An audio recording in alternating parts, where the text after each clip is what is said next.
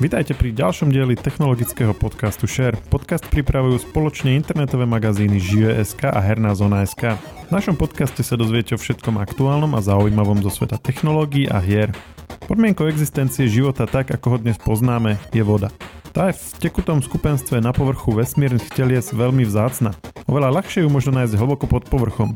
Tam však nesvieti slnečné svetlo, kvôli čomu nemôže prebiehať fotosyntéza a tá je zdrojom kyslíka potrebného pre vznik komplexných mnohobunkových organizmov.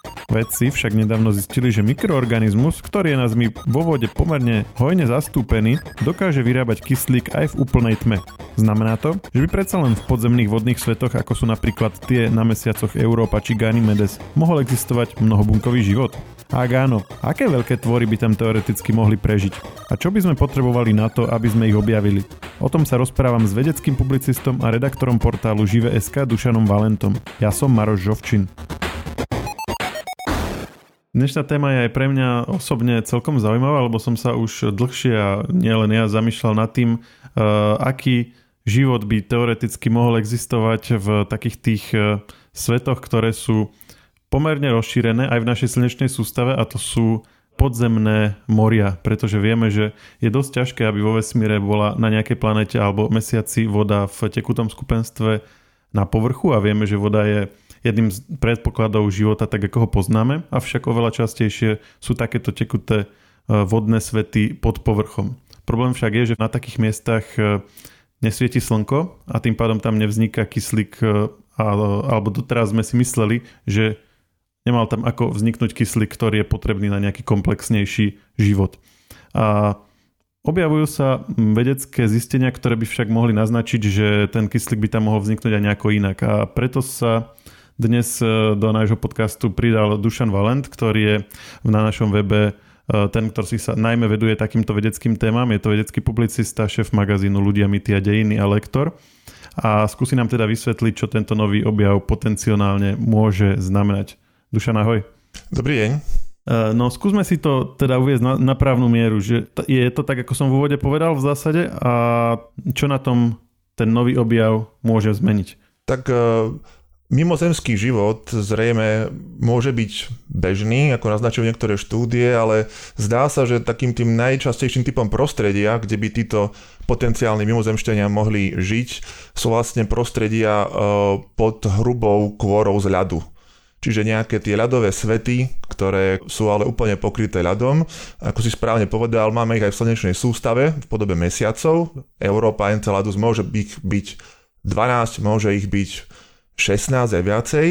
No a predpokladá sa teda, že podobne je to v celom vesmíre. Jednoducho väčšina obyvateľného prostredia to nebude voľný povrch, ale to bude pod ľadovou hrubou pokrývkou. No a tu je ten problém teda, že tak hlboko svetelné lúče nesiahajú. Čiže nemáme tam aký zdroj kyslíka. Tak sa zdalo doteraz teda, že ten kyslík by tam e, asi nemal byť, aspoň určite nie v nejakej väčšej miere, no a zdá sa, že predsa len nepotrebujeme uh, slnečné svetlo na to, aby sme mohli produkovať kyslík. Takže toto je nový objav európskych biológov, ktorí viedli vlastne výskumníci z univerzity v Južnom Dánsku zistili, že veľmi bežný typ mikróba dokáže produkovať kyslík bez akéhokoľvek svetla. A to je prvý mikrób, ktorý sme objavili, ktorý má túto schopnosť?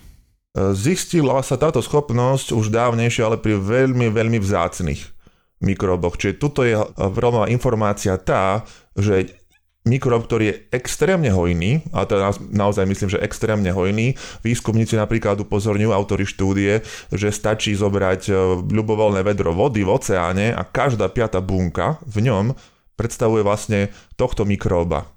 Čiže to je nejaký jeden konkrétny mikrob, o ktorom sme vedeli, o ktorého sme poznali, len sme nevedeli, že má túto vlastnosť. Presne tak, tento mikrob je teda dávno známy, on sa volá Nitrosmilus maritimus, je to vlastne archeón, to znamená, že to nie je baktéria, je to vlastne jednobunkovec, ktorý, ktorý patrí do inej skupiny, hoci vyzerá podobne, ale geneticky a tým, ako funguje, sa odlišuje od baktérií. No a teda tento archeón, tento mikrob je veľmi bežný. Vedelo sa teda, že žije vo, v oceánoch bežne a zistilo sa, že taktiež žije v prostredí bez kyslíka. A to bola záhada, lebo vlastne on potrebuje na svoj metabolizmus, na svoje fungovanie kyslík. Je to vlastne baktéria, ktorá nedýcha kyslík, ona vlastne dýcha v podstate amoniak, keď to tak zjednodušene poviem, ale na túto reakciu potrebuje kyslík. Čiže bola záhada, že ako je možné, že baktéria, ktorá potrebuje kyslík pre svoj metabolizmus, sa nachádza tiež v celkom hojných množstvách v prostrediach, ktoré sú úplne bez kyslíka. No a čo sa zistilo, ako je to možné? Tak boli hypotézy, že vlastne tá baktéria je tam prakticky ako úplne mŕtva, len sa necháva ako keby unášať vodami alebo len spadne do tých sedimentov, ktoré sú bez kyslíka. Výskumníci teraz urobili experiment. Oni vlastne odobrali vzorky týchto baktérií a v laboratóriu pozorovali, čo sa stane, keď im ten kyslík úplne dvojde. No a oni teda podľa očakávania vlastne hladina kyslíka klesala vo vode, ako ju tie mikróby spotrebúvali na svoj metabolizmus. Potom, keď kyslík úplne vyčerpali, tak v priebehu pár minút začali s veľkým prekvapením pozorovať, že hladina kyslíka začala stúpať bez akéhokoľvek vonkajšieho zdroja. Nože keď sa oni lepšie prizrali, tak zistili, že co samotná tá baktéria, ten archeón, produkuje kyslík pre teda svoj metabolizmus, aby mohla ona fungovať a nadalej ten amoniak vlastne v úvodzovkách dýchať. To znamená, že ona sa ako keby prepla do iného módu? Že najskôr využívala kyslík e, na to, aby mohla fungovať e, a vlastne spracovať ten amoniak, ale keď už kyslík nemala, tak začala využívať niečo iné a začala ten kyslík vytvárať? Alebo ako tomu mám rozumieť? Ako presne to ona robí, sami výskumníci teda hovoria, že ešte nie je úplne objasnené. Uh, oni samozrejme predpokladajú, že v rámci toho reťazca chemických reakcií, aby teda amoniak premenila vlastne na dusitan, tak vlastne v tom reťazci dokáže niektoré molekuly rozbiť, tak, aby vlastne z nich oddelila ten kyslík. Čiže zatiaľ ešte úplne, úplne presne nevieme, že ako to ten mikrob robí, Každopádne je očividné, že nejaká tá časť reťazca chemických reakcií, ktoré ona vie, využíva na to, aby prakticky vyprodukovala kyslík, ktorý, potrebuje pre svoj teda metabolizmus. Poďme si to teraz rozobrať, že prečo je to potenciálne dôležité, lebo my sme to povedali na začiatku, si povedal, že keďže tam v tých zamrznutých podzemných eh, vodných svetoch alebo podzemných moriach eh, na rôznych mesiacoch v slnečnej sústave. Asi aj, neviem, asi aj na Marse sa uvažuje, že niečo také je, nie? Na Marse určite budú nejaké v podzemí zamrznuté vody. Otázka teda je, či tam môže byť aj nejaká tekutá voda, možno pod ľadovcami. Toto nie je vec, ktorá by sa v rámci Marsu nejako, nejako hlbšie, častejšie rozoberala. E, samozrejme je možné, že niekde v hĺbke Marsu skutočne sú nejaké kapsy tekutej vody. Každopádne v kontexte Marsu sa táto otázka e, nerozoberá, pretože je oveľa teda dôležitejšia pre tie ľadové svety, ako sme teda v úvode spomínali. Dobre, čiže hlavne tie ľadové svety, možno Mars, ale skôr teda tie. V čom je teda problém? Že prečo tam e, treba ten, ten kyslík? No už e, problém je ten, že prakticky bez kyslíka nedokážeme získať žiaden komplexný, aktívny život.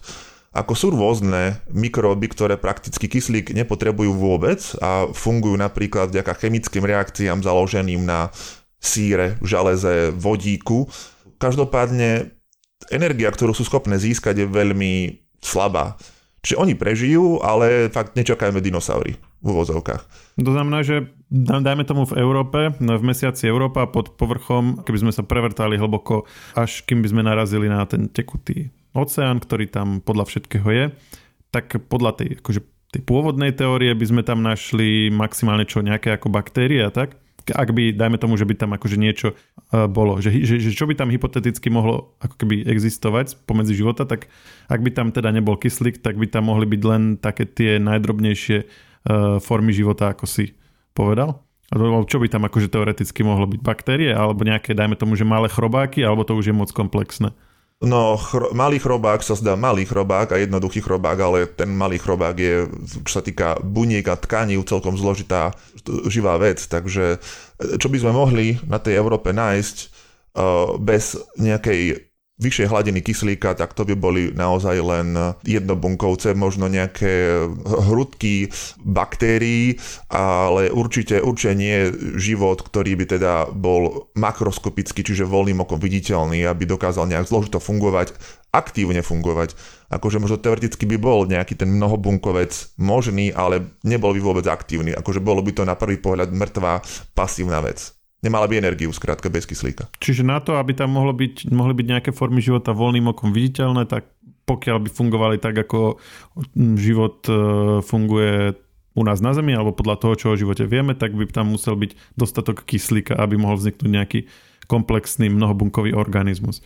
No z toho, čo vieme o tom, ako funguje chémia, vyplýva teda, že tam naozaj potrebujeme ten kyslík. Ešte druhá vec je, čo som teda nespomenul, je, že potrebujeme kyslík nielen kvôli energii, ale tiež kvôli tomu, aby tie organizmy boli schopné rôzne tkaniva produkovať, ktoré ich držia pokope.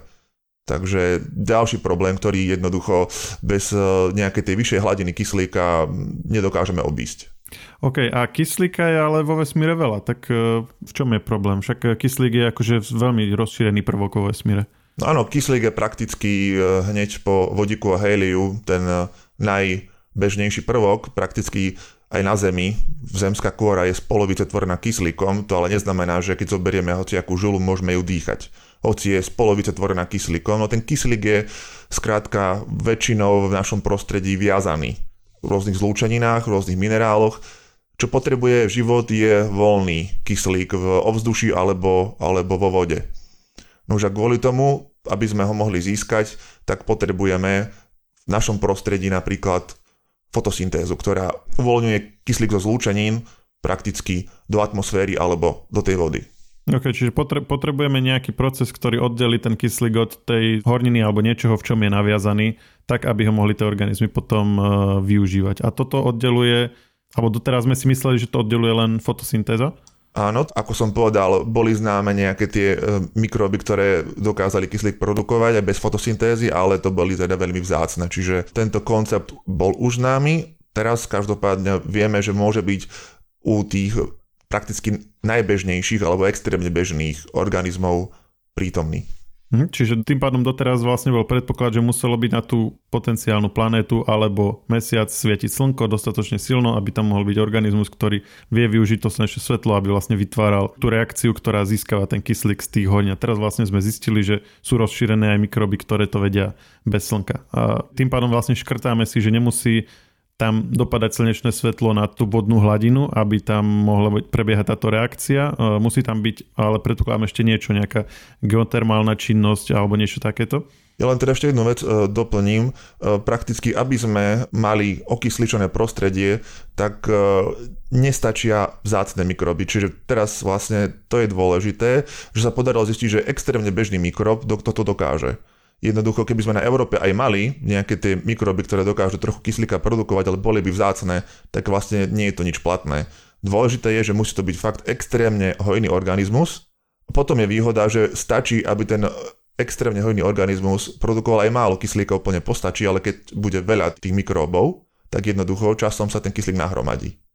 Takže toto je teraz taká zásadná vec, že naozaj fakt extrémne hojný typ organizmu, ak bude mať nejakú obdobu analogiu na Európe, a tam vieme, že teda tých prostredí bez kyslíka by malo byť veľmi veľa, tak e, máme teda celku optimizmus, že by ten kyslík sa tam mohol pomaly hromadiť. No a na tvoju otázku, e, čo potrebujeme, lebo samozrejme ten organizmus nejako musí fungovať, tak e, zásadne dôležitá vec je teda, aby sme mali tie anorganické živiny a tie prakticky produkujú v prvom rade musí byť kontakt voda oceánske alebo morské dno a úplne ideálne je, ak je tam nejaká hydrotermálna činnosť, nejaké horúce pramene, to znamená sopečne vulkanicky aktívne dno a my prakticky vieme, že mnohé mesiace v plynných obrov sú tou ťažou tej veľkej planéty tak naťahované, rozťahované, že oni si zachovávajú, hoci sú menšie ako mesiac, napríklad ten náš mesiac, si zachovávajú tú geologickú, tú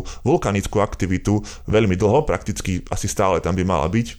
Čiže základné živiny pre tieto mikróby ktoré na vlastné dýchanie kyslík nepotrebujú, by mali byť prítomné. Nuž a ak oni dokážu ako vedľajší produkt produkovať kyslík alebo sami pre seba, ak majú nie typ metabolizmu, ako napríklad tieto amoniak oxidujúce baktérie, tak jednoducho majú tú potravu a teda môžu ten kyslík teoreticky produkovať. Konkrétne v tomto prípade je potrebný teda amoniak, čiže potrebujeme dusík Doteraz väčšinou sa uvažovalo o rôznych typoch minerálov, ktoré teda neboli založené na dusíku.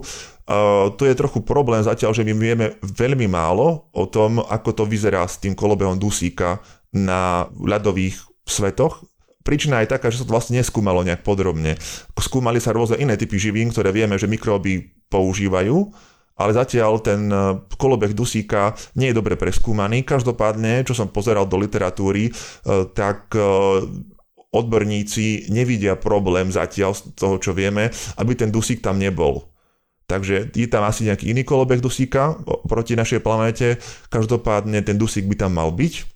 Detaily ešte nevieme, lebo ako hovorím, ten kolobeh dusíka v tomto type prostredia je pomerne málo preskúmaný. No ale hovoril si, že boli skúmané iné potenciálne živiny, tak e, prečo sa teraz fixujeme na ten dusík? Fixujeme sa na ten dusík preto, lebo tá baktéria, ktorú vlastne teraz skúmali o, európsky vedci, ona je tá, ktorá vlastne funguje, dýcha vďaka zlúčeninám dusíka. Aha, čiže my ten proces poznáme v prípade baktérií, ktorá využíva dusík, tým pádom nemáme Áno. potvrdené, či by to aj baktérie, ktoré fungujú na niečom inom, mohli tiež vedieť. Ne, nepoznáme inú hojnú baktériu, iného hojného mikróba, lebo je teda archeon, nie baktéria, ktorá by teda dokázala produkovať kyslík bez svetla a teda mala metabolizmus založený na inom než na dusíku. Čiže toto je vyslovene, že dusík dýchajúci mikrob. Ale teda, ako si povedal, ten dusík by tam v zásade mal byť, alebo nie je nejaký, nejaký dôvod, prečo by tam nemal byť. Tá geotermálna činnosť tam je, tým pádom kyslík by tam v zásade mohol byť aj bez svetla. Uh, sú ešte nejaké ďalšie faktory, napríklad teplota? Teplota, prakticky ak máme tekutú vodu a my teda máme rôzne typy dôkazov, že tá tekutá voda tam je, tak už vieme, že tá teplota bude prakticky nad nulou pokiaľ tam nie sú nejaké špecifické prímesy, ktoré by dokázali udržať tú vodu chladnejšiu ako prakticky ako fungujúce ako nemrznúca zmes. Na Európe by to nemalo byť, čiže tam áno je prostredie teda s teplotou nad nulou. Samozrejme v okolí tých horúcich prameňov, v bezprostrednom okolí bude teplota teda až, až do niekoľko sto stupňov s tým nejakým prudkým gradientom po vzdialenosti preč. Tá teplota každopádne pre takéto typy organizmov by nemala byť problémom, ako však vieme, že ryby napríklad žijú v hĺbkach až do 5, 6, 7, 8 kilometrov, kde tá teplota vody je prakticky asi podobná ako na tej Európe.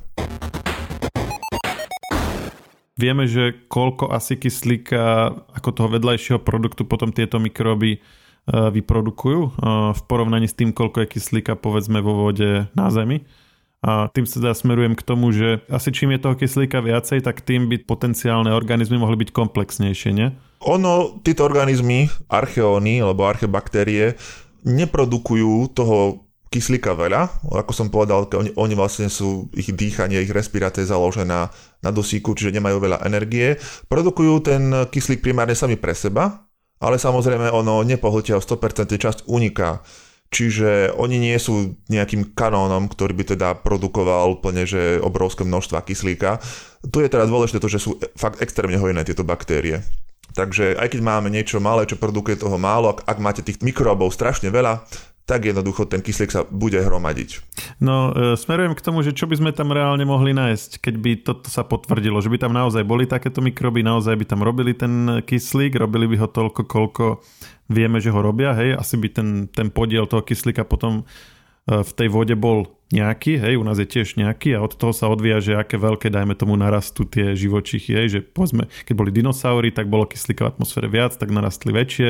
A dnes už je ho niečo menej, tak je to menšie, ale stále máme, ja neviem, že, že, že niekoľko metrové alebo aj väčšie, hej, ryby, chobotnice a tak. A že, že, že o čom sa bavíme asi, že čo by, čo by sme tam vedeli nájsť, keby to bolo na tejto báze. No v prvom rade toho kyslíka nebolo tu viacej za čas dinosaurov, to je taký paradox, bolo ho menej, len oni šikovne dokázali veľmi e- efektívne dýchať, vďaka čomu teraz vtáky tu lietajú vo výške 11 km nad morskou hladinou. Ten kyslík by sme potrebovali ho ideálne, aby sme mali nejaké komplexné organizmy. Podľa niektorých odhadov tak 50% tej dnešnej úrovne. akú máme teda vo, vo vode, keďže sa bavíme teraz o, o moriach. My nepotrebujeme v prípade Európy, aby bol ten oceán úplne celý okysličený. Ako tam potrebujeme jednoducho aspoň nejaké e, lokálne ekosystémy, lebo kým na Zemi je oceán hlboký 5 km, ten na Európe má 100 km. Čiže to je obrovský gigantický priestor, my fakt potrebujeme len nejaké také sta- relatívne stabilné ekosystémy. Každopádne teda je to veľké prostredie, kde by sme mohli mať teda veľa mikróbov potenciálnych. E, otázka teda je, aká intenzívna je tá vulkanická činnosť. Tá zdá sa, že je tam dosť aktívna, čiže potenciál je tu celku veľký pre množstvo tých európánskych mikróbov. Ďalšia vec je, že sa uvažuje ešte o jednom zdroji kyslíka, ale prakticky geologickom, ktorý by teda dokázal z opačnej strany prakticky z povrchu postupne dodávať kyslík. Podľa niektorých e, úvah e, na povrchu Európy ľad postupne pod vplyvom kozmického žiarenia vlastne sa ako keby tie molekuly štiepia a vzniká aj voľný kyslík, ktorý je časť z neho je pochovaná v rámci tohto ľadu. My vieme, že ten, tá ľadová škrupina Európy a možno niektorých ďalších ľadových telies je geologicky aktívna, ona je mladá na povrchu, to znamená, ona sa nejako obnovuje a podľa predpokladov zhruba za pol miliardy rokov to, čo je teraz na povrchu, sa dostane úplne prakticky na spodnú časť toho ľadovca do kontaktu s vodou. Čiže máme ďalší potenciálny zdroj kyslíka z opačnej strany, teraz hora, kým tu by sme očakávali, že tie mikróby budú v blízkosti zdroja živín, niekde v okolí dna, prípadne kde by tie živiny boli nejak sa rozptilovali.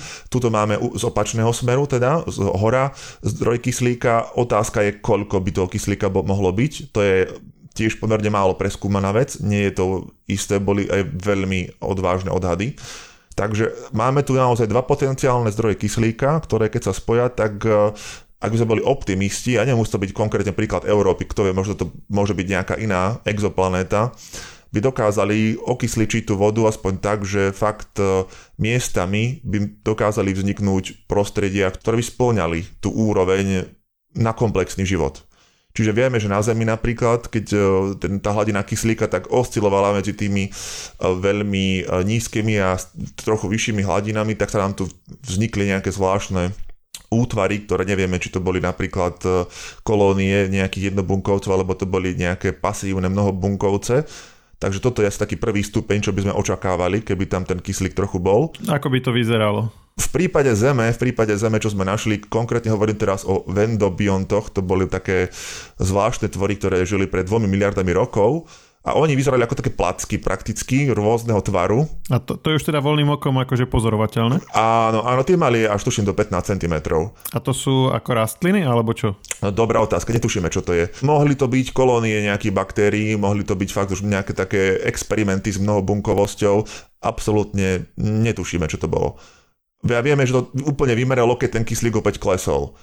Opäť kyslík trochu stúpol, začali sa vlastne fungovať niečo na spôsob rias. No riasy by sme asi na Európe nečakali, keďže riasy potrebujú uh, slnečné svetlo, takže skôr takéto nejaké tie plackám podobné útvary, potom máme doložené aj neskôr, takže nejaké placky, nič pekného asi na pohľad, ale možno veľké tak maximálne ako tanier. A keby sme boli fakt, že extrémne optimisti, keby naozaj bolo týchto kyslík produkujúcich baktérií extrémne veľa, tak boli úvahy, že aj možno nejaké voľne plávajúce organizmy na spôsob malých rýb by tam mohli byť, čo by bol taký asi ten vrchol. Ako veľa ryby by som nečakal, určite nie. No a prečo? Lebo toho kyslíku by tam ani týmto spôsobom asi nebol dostatok? No, potrebovali by sme nejakú tú potravinovú pyramídu a teda oveľa viacej biomasy, oveľa viacej tých živých tvorov, aby nám to dokázalo nakrmiť tieto obrovské živočíchy. A čo je tou hranicou? Prečo sa predpokladá, že taká až veľká pyramída by tam nevznikla? Pri takto nízkej hladine kyslíka ťažko povedať, Faktom je, že ak sa pozrieme na ten vývoj života na Zemi, tak jednoducho tie prvé krôčiky boli tie placky, hej, tie sa nám tu objavili prakticky opakovane v rôznych podobách, tie mladšie placky už mohli byť prvé živočíchy, no skrátka vtedy nám neexistovali predátory, čiže len bolo niečo, čo filtrovalo nejakú vodu a nerobilo tu vôbec nič, a až potom neskôr akože pribúdali tie vyššie a vyššie úrovne. No už a vieme napríklad, že tie veľmi veľké živočíchy potrebujú veľmi veľa potravy, no a na to sa potrebujeme veľmi veľa voľne plávajúcich organizmov. Však veľa ryby teda žerú plankton, prípadne nejaké malé rybičky, takže to by sme naozaj museli mať veľmi veľa toho kyslíka. Keď sme hovorili, keď, že keď by tých mikrobov bolo veľa, tak by aj toho kyslíka bolo veľa, takže prečo sa tie úvahy obmedzujú len na to, že by ho, akože síce bolo veľa, ale nie až tak veľa. Že asi tam stále sa predpokladá, že by ho tak či tak nemohlo byť toľko ako cez tú fotosyntézu?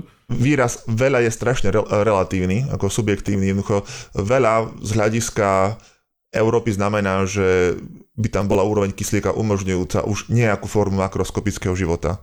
Naozaj, aby sme dosiahli, aby sme dosiahli úroveň kyslíka, aká na Zemi existuje, tak aj vieme, že aj na Zemi to trvalo doslovne že miliardy rokov. No, no ale však e, tá Euró- Európa tiež má za sebou e, dlhé obdobie toho stavu, akom je teraz, nie? Alebo nemáš toľko? Alebo, alebo prečo sa čaká, že by to tam nebolo až také rozvinuté? Tá rozvinutosť, ako som povedal, závisí od e, hladiny kyslíka a my teda nemáme nejakú istotu, že tieto mechanizmy môžu produkovať naozaj toho e, kyslíka tak veľa. Ako náhle by totiž to tam bolo niečo, čo ten kyslík spotrebúva, tak e, jednoducho by sa to hromadenie kyslíka zastavilo a jednoducho tie organizmy, ktoré produkujú kyslík pomaly, ako tie, tieto naše archeóny, ktoré skúmali tie európsky vedci, jednoducho by ne, ne, nedokázali doplňovať potom tú jeho hladinu. OK. A teda oproti fotosyntéze je tá rýchlosť alebo to kvantum toho kyslíka menšia pri nich, hej? To sme asi nepovedali. Áno, to je rádovo, to je rádovo menej toho kyslíka, áno sú asi aj faktory, ktoré by naopak hrali v prospech týchto podmorských svetov, nie? Tak to ma z fleku napadajú, že tým, že to je ukryté pod uh, dosť hrubým povrchom, tak je to chránené od uh, meteoritov, dajme tomu, alebo neviem, typujem asi aj od radioaktívneho žiarenia, nie? Z kozmu. Že tým pádom by vlastne ako keby boli tam aj faktory, ktoré naopak akože tú, tú pravdepodobnosť toho nejakého dlhodobého a stabilného vývoja uh, zvyšujú oproti povrchovému vlastne životu na povrchu. Áno, však vidíme, čo sa stalo teraz s Marsom, že prakticky ten povrch je úplne, úplne teraz vyschnutý a nič na ňom neprežije kvôli radiácii, kdežto kedysi pred 3 miliardami rokov to mohlo vyzerať tam celkom odlišne. Áno, prakticky ekosystémy ukryté pod hrubou vrstvou ľadu, tohto sa báť nemusia. Čiže naozaj tu máme dočinenia pravdepodobne s dlhodobo aktívnymi, dlhodobo stabilnými prostrediami. Tá sopečná činnosť, ako som spomenul, je hnaná prakticky interakciami gravitačnými s tými planétami, okolo ktorých obiehajú e, ľadové mesiace, čiže tá by nemala vychladnúť, ako sa pri malých planetách očakáva. Tie asteroidy by nemali nejak e, vážnejšie poškodiť to dno, Radiácia, tam je to v princípe jedno, lebo vieme, že tá radiácia neprenikne veľmi hlboko. V prípade Zemi tiež život vznikol niekde na oceánskom dne, čiže tá radiácia jedine povrch, povrchový život obmedzovala.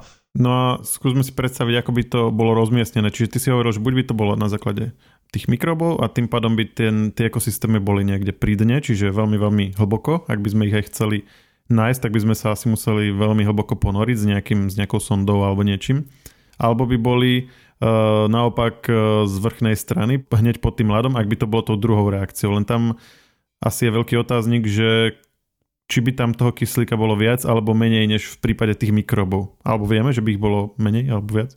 No tak ten kyslík by sme očakávali, že bude produkovaný v blízkosti zdrojov anorganických živín, čiže niekde v okolí dna. Uh, samozrejme ten kyslík potom by bol vo vodnom stĺpci unášaný, čiže on by mohol postupne stúpať až úplne uh, niekde uh, k tej hladine, ako môžeme teda hovoriť o nejakej hladine pod uh, tými ľadovými kryhami. Čiže mohli by sme práve takéto ekosystémy nájsť aj v hornej časti? O, zrejme, zrejme áno teda, len by potrebovali teda nejaké živiny. Tam by sa mohol hromadiť kyslík. Opäť otázne je teda, že čo všetko v tom oceáne je pretože napríklad sú organizmy, ktoré sú prakticky prichytené na nejakých e, zvýškoch iných organizmov, plávajú, či už v vodnom stĺpci alebo na hladine. Takže ono, čo všetko môžeme očakávať v takomto oceáne závisí od toho, čo všetko tam už žije. Keďže jeden typ organizmu môže umožniť existenciu toho ďalšieho. Môžeme, môžeme špekulovať na, na tisíc rôznych spôsobov, ako hovorím, je tu taká možnosť, že napríklad nejaké organizmy, ktoré by sa buď vznášali, by produkovali vlastný plyn, boli také úvahy, napríklad, že môžu byť také vznášavce, prípadne, ktoré by už boli prichytené na nejakej časti organickej, ktorá by sa teda vznášala na nejakom zvyšku schránky alebo na nejakom zvyšku pletiva a podobne. Takže áno, nejaké, napríklad nejaké vznášavce, zvieratko, ktoré by malo ako keby taký balónik plynu, také poznáme aj na Zemi, ktoré by sa vznášalo v blízkosti hladiny, ktorá by mohla mať, dajme tomu viacej kyslíka, tak takéto niečo by tam mohlo byť teda. No a ako hlboko je vlastne tá tekutá voda pod povrchom? Záleží teraz, od, na ktorý mesiac narážame. Môže, to ma, môže mať od 5 až 10 km pri tých menších ľadových mesiacoch pri Európe je to tuším rád vo desiatky kilometrov, čiže okolo 20, 30, 40 kilometrov môžu byť tieto. Je to ľadová kôra prakticky. Hmm, čiže, no náražam k tomu, že a, a, asi sa dovtipil, že ako hlboko by sme museli vrtať. Lebo áno, sú aj také tie plány, že sú také tie miesta, kde tá voda vytriskuje a že tam by sa to dalo aj pri povrchu niekde nájsť. Myslím, že aj tá misia na Európu asi s takýmto niečím počíta, ak sa nemýlim, nie? Že, že niečo takéto by chcela hľadať. Áno, tak ono sú aj ako optimistické úvahy, že ľad na Európe má okolo 5 kilometrov. Je široké rozpätie tých odhadov. No áno, sú úvahy, že sa, že sa tam prevrtame, ale teda je to ešte desiatky rokov vzdialené od, od nejakej realizácie. Áno, lebo ak by sa išlo cez nejaké takéto akože výtrysky alebo také miesta, kde sa nejak akože dostáva na povrch a potom zamrzne, tak asi tam by sme asi ťažko hľadali niečo živé, tam asi už by boli len také zvyšky a tak, ale že ak by sa dalo vlastne normálne, že prevrtať a priamo dostať sa do toho ekosystému tak, jak je, už nielen do nejakých jeho keby vonkajších prejavov. Asi až tam by sme mohli vidieť ten ekosystém žijúci a nie len proste už keď niekde vytriskol a zomrel a tak ten nejaký organizmus. No ono dokonca boli štúdie, ktoré teda zisťovali, že ako by tie zvyšky života potenciálne dopadli pod vplyvom radiácie kozmické, teda naozaj e, nestačí prísť na miesto, kde tá voda vytriskuje, jednoducho tá radiácia tie organické zvyšky by dokázala veľmi rýchlo rozbiť a nič by sme nenašli. Potrebujeme sa naozaj prevrtať cez tých teda 5 až potenciálne nejakých možno 40 km ľadu priamo do tej vody a potom uvidíme. Hey, no to bol ten film Európa, neviem, či si to videl. Jak, jak tam, áno, áno, áno, videl hey, som. A oni sa prevrtali, poslali tam potom takú ponorku, ale potom sa im to vlastne rozbil ten ľad a oni sa vlastne z toho vesmírneho prepadli a v poslednom zábere už bolo len také chápadlo. ale zodľa toho, čo hovoríš ty, tak asi by tam nebolo chápadlo. Asi by tam malé, bolo, malé rybky. bolo by chápadielko, ktoré by bolo položené hlboko niekde na dne a nič by nerobilo. to je môj, môj odhad teda. No ale hovoril si, že malé ryby teoreticky. Áno, to, je, to sú tie ako veľmi optimistické odhady, ktoré vlastne zatiaľ som zachytil ako, ten, ako tie najoptimistickejšie v rámci Európy konkrétne. Uh-huh. V rámci tých mesiacov, ktoré sú v našej slnečnej sústave, kde by to mohlo byť najkomplexnejšie? Alebo to ťažko povedať? Záleží, aká intenzívna je tá vulkanická činnosť, tá hydrotermálna činnosť. Záleží, čo všetko produkuje. A to vieme, či to ešte nevieme? My vieme, že teda je tam nejaká tá hydrotermálna činnosť, lebo skrátka sa zistilo vo vzorkách vody, ktorá teda cez tie úvozovkách gejzíre, alebo teda nejakým spôsobom sa dostalo na povrch až do vesmíru, vytriskla. V tých vzorkách sa zachytili vlastne dôkazy o zlúčeninách z hydrotermálnej činnosti, takže my vieme, že nejaká tam tá hydrotermálna činnosť je. Otázka je, ako, Európe, ako intenzívna. Európa, áno, Ganymedes a teraz neviem, či aj nejaké ďalšie, ale minimálne teda tieto dva mesiace majú určite hydrotermálnu činnosť. Európa a Ganymedes teda majú určite živé dno. A z nich ktorý toho má viacej? Či to nevieme ešte? No ako nevieme, koľko tých živín je pumpovaných do vody, to jednoducho, to sa... Viem, vieme, že, nejaké, že, že to tam funguje skrátka. Dajme tomu, že by sa to podarilo niekedy v rámci našich životov sa tam prevrtať a naozaj by sa tam niečo našlo. Čo by to pre teba znamenalo? Alebo čo si myslíš, že by to znamenalo pre vedeckú obec, dajme tomu?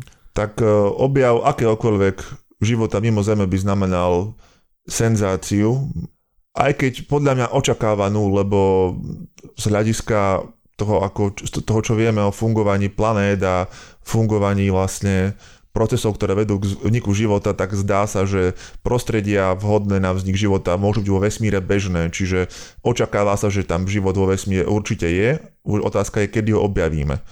Takže bola by to očakávaná senzácia, na ktorú vlastne vedecká obec čaká, kedy, komu a kde sa to podarí. Ďakujem ti, Dušan. Som rád, že sa nám podarilo takto konečne uh, jednu časť spolu nahrať a dúfam, že budú nasledovať aj ďalšie. Nápodobne. Budem rád. Technologický podcast Share nájdete vo všetkých podcastových aplikáciách vrátane Apple Podcasty, Google Podcasty či Spotify. Nové časti sa objavujú tiež v podcastovom kanáli aktuality.sk. Ak nám chcete niečo odkázať, doplniť nás, alebo sme povedali niečo zle a chcete nás opraviť, môžete nám napísať na podcasty zavinač žive.sk. Ešte raz podcasty zavinač žive.sk.